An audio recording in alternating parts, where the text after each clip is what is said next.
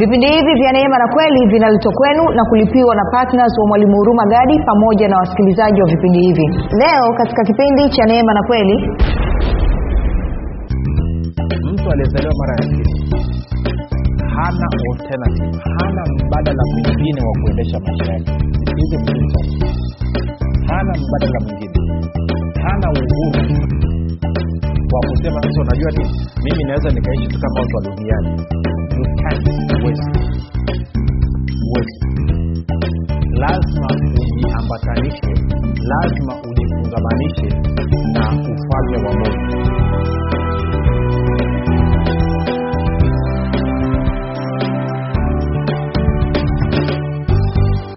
popote pale ulipo rafiki ninakukaribisha katika mafundisho ya kristo kupitia vipindi vya neema na kweli. Jina langu naitwa huruma gadi.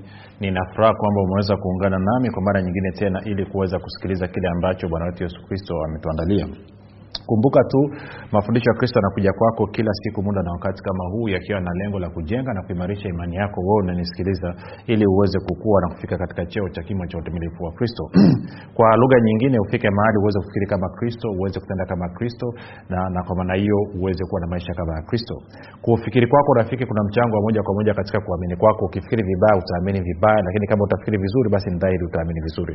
Hivyo basi fanya maamuzi ya kufikiri vizuri na kufikiri vizuri ni kufikiri kama kristo na ili uweze kufikiri kama kristo huna budi kuwa mwanafunzi wa kristo. Ah, tunaendelea na somo letu linalosema uhuru katika fedha na uchumi ama uhuru wa wana wa mungu katika fedha na uchumi. Nakumbuka kama ambavyo nimekuwa nikisema pasipo wewe kuwa na uhuru katika fedha na uchumi huwezi ukawa na uhuru wa kweli katika kristo. Kwa lugha nyingine hutaweza kufurahia uhuru ambao kristo ameulipia kwa ajili yako kwa sababu ya masumbufu katika eneo la fedha na uchumi basi tunaendelea na leo nataka nikuonyeshe kitu cha muhimu sana ambacho utakikiona kitabadilisha maisha yako moja kwa moja. Lakini kabla ya kuendelea nikukumbusha tu kwamba tunapatikana katika youtube chanel yetu inaitwa mwalimu huruma gadi. Na kama ungependa kupata mafundisho yao kwa njia ya sauti tunapatikana katika mtandao wa kijamii wa telegram telegram inafanya kazi kama whatsapp. Unaweza ukatuma ujumbe mfupi tu ukasema niunge. Kuna grupu linaitwa mwanafunzi wa kristo nawe utaunganishwa. Namba ni 7895242 7895242 fanya hivyo nawe utaunganishwa napenda kutoa shukrani za dhati kwa mungu kwa ajili ya kwako wewe ambaye umekuwa ukisikiliza na kufuatilia mafundisho ya kristo kila itwapo leo lakini pia umekuwa ukihamasisha wengine ili na wao waweze kujifunza nao waweze kuwa wanafunzi wa kristo. Nasema asante sana na ongera sana.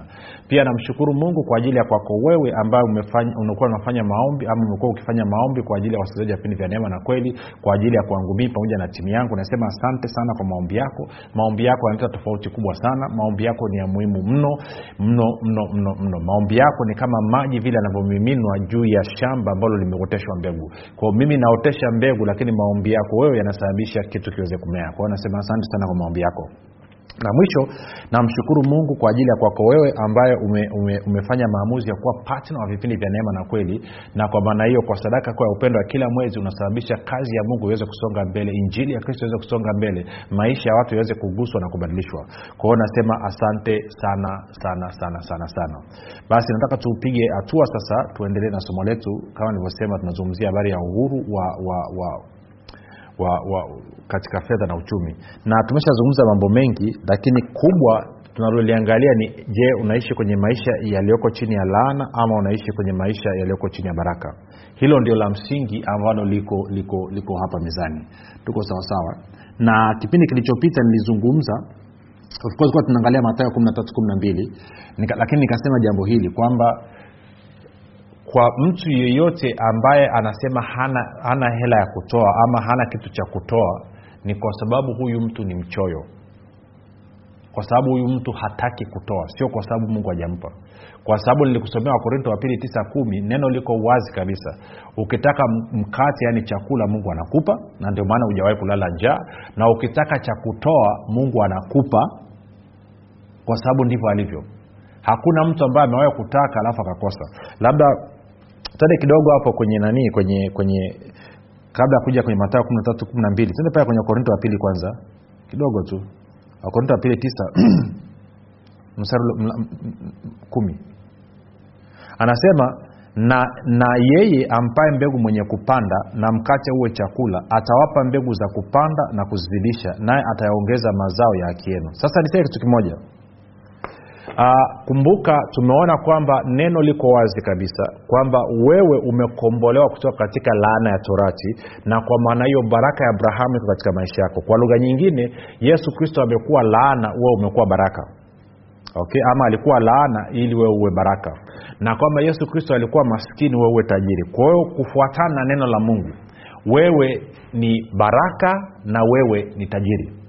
Na kama wewe ni baraka basi una uwezo wa kuwa baraka kwa wengine hivyo ndivyo ulivyo ndivyo mungu anavyosema. Sasa ambaye anakuambia kwamba huwezi ukawa baraka ni ibilisi. Sio mungu wala sio neno lake.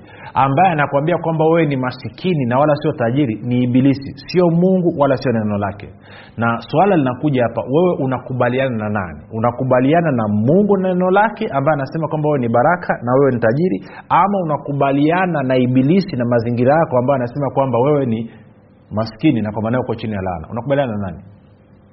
Sasa kama wewe ni baraka na wewe ni tajiri maanaake ni kwamba utakapotaka cha kutoa mungu atakupa. Kwa anasema mungu anawapa mkate wale angalia sasa na yeye ampae mbegu mwenye kupanda na mkate uwe chakula atawapa mbegu za kupanda na kuzizidisha naye ataongeza mazao ya haki kwa hiyo sababu kwamba huna cha kutoa ni kwa sababu hutaki kutoa na hii maana yake nini? Hii maana yake ni hii. Kwamba watu wote kwa mfano ambao mnanisikiliza kwenye vipindi vya redio na ambao mnanisikiliza kwenye mitandao ya kijamii wote wote pasipo kukosekana hata mtu mmoja mna uwezo wa kuwa partners wa vipindi vya redio na mkasapoti injili kwa njia ya redio wakafikia watu wengi, wengi zaidi. Wote mnaweza wote mnaweza wote mnaweza wote mnaweza sijui kawa nanyelea nachokizungumza rafiki. Wote mnaweza. Sasa sababu kwamba unasema wewe hauwezi kwanza kuna labda mambo mawili matatu yanakusumbua. Jambo la kwanza ni kwa sababu hutaki kutoa. Kwa nini hutaki kutoa? Kwa sababu unakatabia kauchoyo tu amua ukabadilisha ama mbili unataka kutoa lakini ulikuwa hujui ufanyeje. Kwao hujajua kwamba nafanyaje ili nipate cha kutoa ulidhania unatakiwa kutoa kutokana na kuvuja jasho. Kumbe una, unaweza ukatoa kwa kumwomba mungu akupe cha kutoa. Inaeleweka ina, ina, ina, ina, ina hiyo? Ndo anasema kwamba mungu anampa mbegu mwenye kupanda na anampa mkate uwe chakula ule anayekula. Kwa hiyo ukitaka mbegu utapewa. Nakumbuka mifano iko mingi tu. Nakumbuka bwana mmoja nikiwa nafundisha mbea alikuwa anaitwa joji mta joji umatemate akaambia kwa hiyo mwalimu naweza nikamwomba mungu mbegu akanipa. E. akasema basi mi namwomba mungu mbegu. Nataka mungu anipe elfu hamsini. Kasema okay mwambie atakupa. Kwa hiyo huyu bwana akaomba elfu hamsini.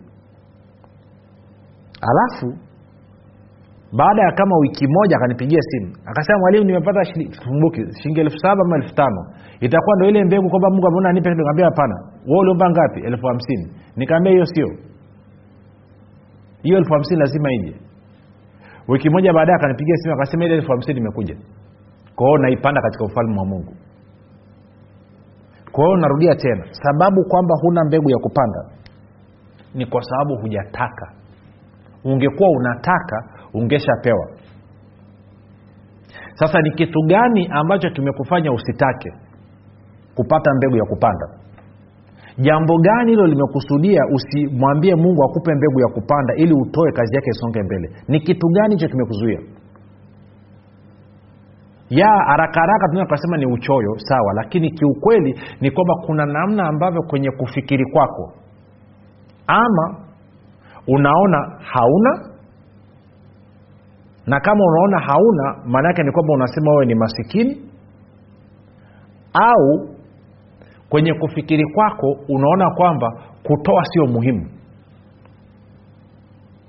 Na nitakupa kichekesho kingine. Watu wengi sana wanakuwa wazito na wagumu kutoa kwa sababu ya kijicho. Wanaona wanamfaidisha huyo mwingine.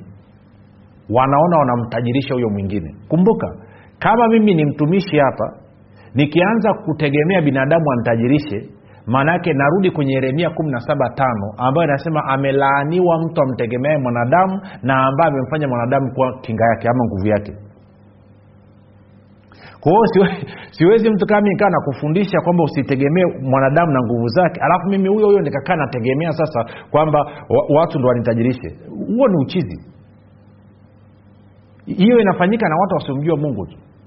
Sasa kwa hiyo wakati mungu ananituma ambia akawaambia watu wa filipi 4 akasema lakini pia waeleweshe. Kwa hiyo kinachokuzuia wewe usitake kushiriki kwenye kazi ya kuchangia na kupeleka injili ni ama ibilisi amekudanganya kwamba wewe ni maskini kwa hiyo hauna uwezo ama hauoni umuhimu wala sababu ya kuchangia injili iweze kusonga mbele na mara nyingi hii ya pili ina, ina, inaambatana pia na uongo wa ibilisi kwamba wako watu wengi tu wakutoa okay. Nikuulize swali rafiki. Kama ingekuwa ili kipindi kiweze kuruka hewani gharama yake ni shilingi elfu moja kwa mwezi. Vipindi vyote thelathini.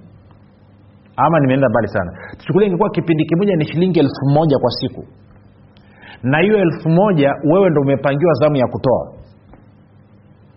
Na wala sio mtu mwingine yeyote kwamba mungu amezungumza na wewe utoe. Na kwamba kipindi kuwepo hewani kinategemeana na utii wako. Na wewe mungu alivyozungumza na wewe ukasema hawako watu wengi wa kutoa ukaacha kutoa. Swali kipindi kingekuwa hewani kisingekuwa hewani? Unasema kisingekuwa hewani. Kwa nini? Jibu niliko wazi kwa sababu umekataa kutoa. Tunaenda sawa sasa wewe unasikia vipindi viko hewani kila siku kwa mfano unadhania ni nani anatoa? Ni yule anayetaka kutoa. Kwa nini wewe hujatoa? Kwa sababu hautaki kutoa. Kwa nini hautaki kutoa? Kwa sababu ama unaona kuwa wewe ni maskini hauna ama hauoni umuhimu wa kutoa. Lakini wakati huo huo wewe unajifunza kila siku unafaidi mafundisho unakuwa unajengeka kila siku. Hmm? yuko jamaa yangu mmoja aliniandikia juzi hapa. Yuko arusha hapo kimandolo juu. Tulikuwa wote tukiwa wadogo. Sasa mtumishi nabarikiwa sana mafundisho yako. Sijajua sijamuuliza anasikiliza kwa muda gani. Lakini ina maana yeye ni kati ya watu wengi wanaosikiliza. Kuna watu wangapi mko ukanda wa meru? Kuna watu wangapi mko ukanda wa nani moshi? Eh? kule sanya juu eh? bomaa ng'ombe. Kata kote nenda mpaka masaa masonu masama. Machame kote mnasikiliza vipindi vya, vya, vya neema na kweli. Kila siku na amkosi lakini hamna hata siku moja mesema najua nini? Kwa kuwa kuna watu wengine wametuwezesha sisi kusikiliza hivi vipindi kupitia njia ya redio. Labda wakati umefika na sisi tuanze kuchangia ili na watu labda wa ukanda mwingine. Inawezekana ikawa ni iringa inawezekana ikawa ni dodoma inawezekana ikawa ni morogoro inawezekana ikawa ni mtwara na lili na wao waweze kusikia tungefanya hivyo hii kazi ni nyepesi mno. Sasa turudi kwenye somo. Kwa hiyo kwa nini mtu hatoi kwenye vipindi kama vya redio hivi kwa mfano ama kushiriki kwenye kazi ya mungu? Kwa sababu hajamwomba mungu. Kwa nini hajamwomba mungu? Kwa sababu hataki. Kwa nini hataki? Kwa sababu adui amemdanganya kwamba yeye ni maskini hana na hana sababu ya kutoa. Okay. Nipige hatua nyingine tuliona kwenye wakorinto eh, sio wakorinto matayo kumi na tatu kumi na mbili. Matayo kumi na tatu kumi na mbili. Tena turudi pale.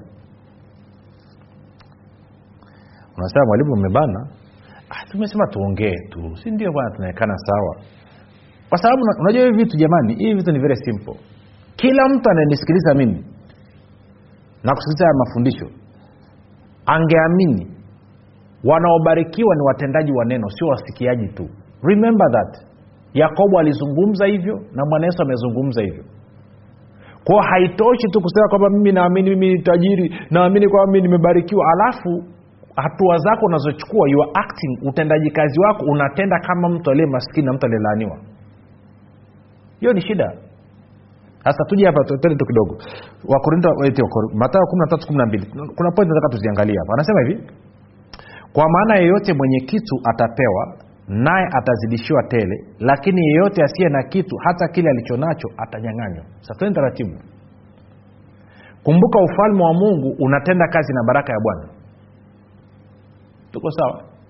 Na baraka ya bwana inaingia kazini pale ambapo mtu ana kitu. Pale ambapo mtu anaona hana kitu kinachoingia kazini ni laana. Kwa sababu baraka inazidisha laana inanyang'anya. Baraka inazidisha laana inapunguza. Baraka inatoa laana inanyang'anya. Tuko sawa? Tuende taratibu. Kwao nataka tuende mahali tukamwangalia bwana yesu. Anafanyaje? Tusome tena huu mstari alafu tuende mahali anasema kwa maana yeyote mwenye kitu atapewa naye atazidishiwa tele lakini yeyote asiye na kitu hata kile alichonacho atanyang'anywa. Sa twende kwenye marko sita. Ama kuwa tuko kwenye matayo tupite hapo matayo tu. Eh? kuwa tuko kwenye matayo twende matayo hapo hapo. Alafu tuangalie mstari wa matayo kumi na nne tuanze mstari wa kumi na tatu anasema naye yesu aliposikia hayo yaani kuwa yohana amekatwa kichwa aliondoka huko katika chombo akaenda mahali pasipo watu. Faragani na makutano waliposikia walimfuata kwa miguu kutoka mijini mwao. Yesu akatoka akaona mkutano mkuu akawahurumia akawaponya wagonjwa wao. Hata kulipokuwa jioni wanafunzi wake walimwendea wakasema mahali hapa ni nyika tupu. Na sasa imekwisha pita na saa imekwisha pita. Waage makutano waende zao vijijini wakajinunulie vyakula. Yesu akawaambia hawana haja kwenda zao wapeni ninyi vyakula. Wakamwambia hamna kitu hapa ila mikate mitano na samaki wawili. Umesikia hiyo? Hamna kitu hapa ila mikate mitano na samaki wawili. Sasa kumbuka kanuni yetu siri yetu ya ufalme wa mungu mwenye kitu atapewa naye atazidishiwa tele. Lakini yeye asiye na kitu hata kile alichonacho atanyang'anywa. Kwa hawa mitume wanasema wakamwambia hamna kitu hapa ila mikate mitano na samaki wawili. Kwa hiyo wanaona ile mikate mitano na samaki wawili si kitu. Kwa hiyo ndio anasema hamna kitu hapa na kanuni ya ufalme inasema kwamba asiye na kitu hata kile alichonacho atanyang'anywa sasa sikia jibu la bwana yesu. Akasema nileteeni hapa nini? Hiyo mikate mitano na samaki wawili. Hiyo mikate mitano na samaki wawili ambao mnasema hamna kitu hapa. Nileteeni hapa. Tuko sawa 19 akawaagiza makutano waketi katika majani akaitwaa ile mikate mitano na wale samaki wawili akatazama juu mbinguni akabariki. Tafsiri ingine kusoma anasema akashukuru. Akaimega ile mikate akawapa wanafunzi. Wanafunzi wake wakawapa makutano. Wakala wote wakashiba wakayaokota masazo ya vipande vya mikate vikapu kumi na viwili vimejaa nao waliokula walikuwa wanaume wapatao elfu tano bila wanawake na watoto. Umesikia kitu rafiki? Kwao akawaagiza wakae. Alafu yeye akashukuru. Ama akaibariki. Sasa natafuta natafuta kwenye kwenye nani kwenye nini tafsiri moja ambayo chapchap moja niangalie kwenye tafsiri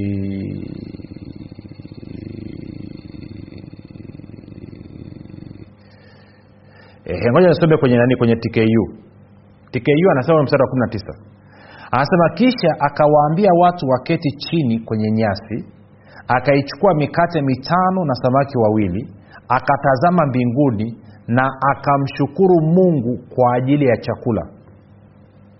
Kisha akaivunja mikate katika vipande akawapa wafuasi wake nao wakawapa watu chakula wakala. Sasa taratibu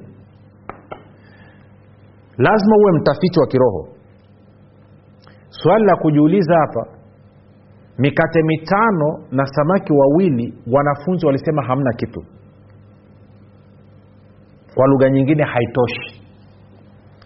Bwana yesu akasema lete hapa.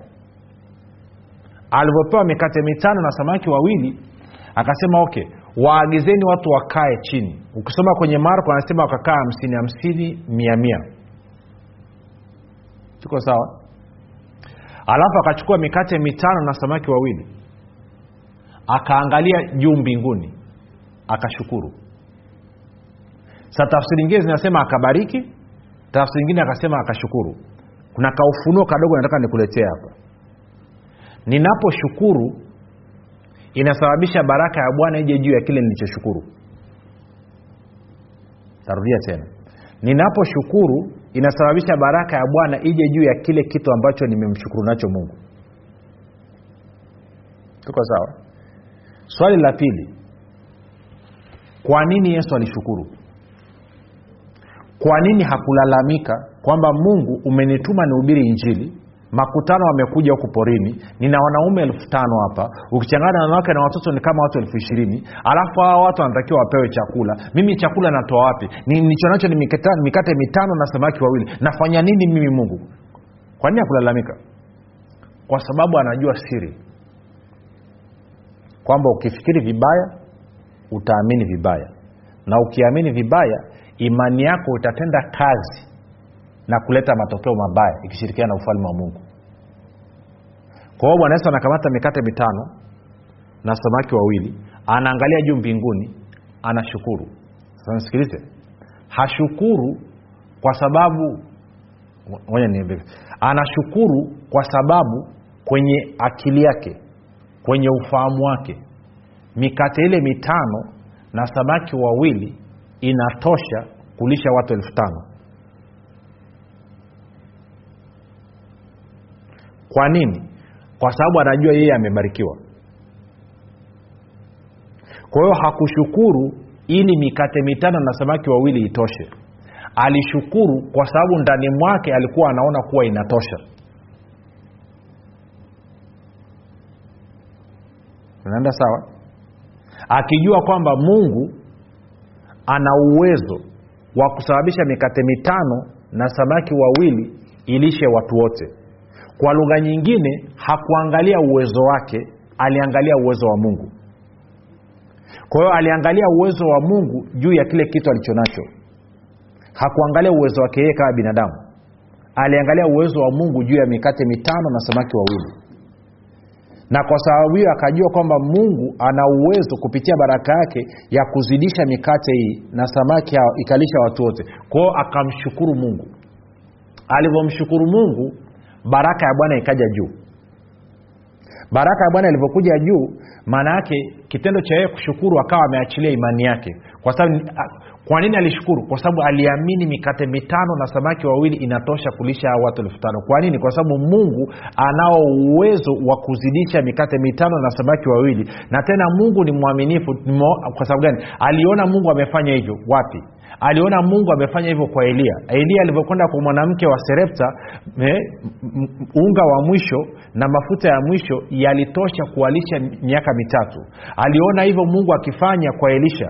Elisha alipoletewa nani mikate ishirini na kuna watu mia alishukuru na alivyoshukuru mungu akazidisha wakala watu mia moja. Aliona mungu akifanya kwamba yule mwanamke mjane anataka kuuzi, watoto anataka kuuzwa akawa na chupa moja ya mafuta akaambiwa kaazime vyombo akaona elshadai akijaza vile vyombo vyote. Kwa hiyo huyu bwana yesu alikuwa ana rekodi ya maandiko kuhusu uaminifu wa mungu na uwezo wa mungu. Kwa akajua kwa kuwa mungu abadiliki mungu ana uwezo ule ule wa kuzidisha nilicho nacho. Ndio maana akashukuru. Kwa nini? Kwa sababu ya uaminifu wa mungu na uwezo wa mungu wa kuzidisha lakini pia kwa sababu alicho nacho aliye na kitu atapewa naye atazidishiwa tele aliye na kitu sikilia hiyo aliye na kitu atapewa naye atazidishiwa tele. Naomba nikuulize swali. Wewe ukiwa na fedha una shilingi elfu kumi na mahitaji ulionayo ni shilingi laki sita.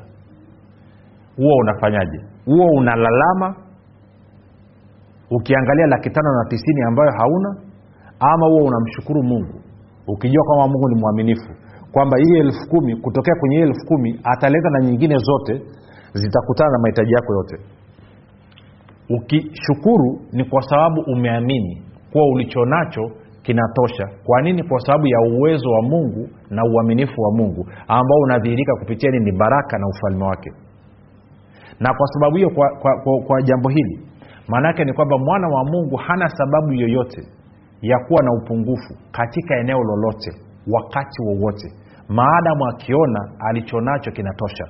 Na kwa maana hiyo akachukua hatua ya imani ya kumshukuru mungu. Anapochukua hatua ya imani maanake ni kwamba ameshukuru sasa na kuamini kwake. Na kuamini kwake ni kwamba alichonacho kinatosha. Na kwa maana hiyo inasababisha ufalme wa mungu uzidishe umwongezee na kumzidishia tele. Maana yake nini? Baraka ya bwana inaweza kutenda kazi katika maisha yake. Sasa nikuulize wewe unapoangalia eneo lako la fedha na uchumi unalionaje je unaona una kitu ama unaona hauna kitu? Huo ndo mtihani na kuacha nao. Jina langu naitwa huruma gadi. Yesu ni kristo na bwana. Muda na wakati kama huu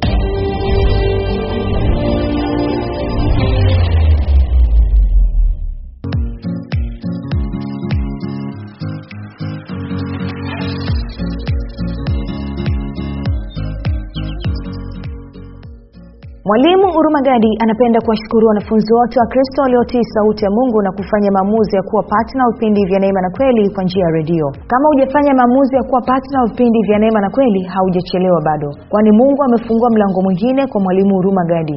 Ewe mwanafunzi wa kristo amua leo kumuunga mkono mwalimu urumagadi katika kuhakikisha vipindi vya neema na kweli vinawafikia watu wengi zaidi kwa, kutuma sadaka yako ya upendo ya kiasi chochote kupitia namba empesa 764 5242 ama airtel money 0789500242 ama tigo pesa 0673500242. nitarudia mpesa namba 0764500242, airtel money namba 0789500242, tigo pesa namba Billy Neville.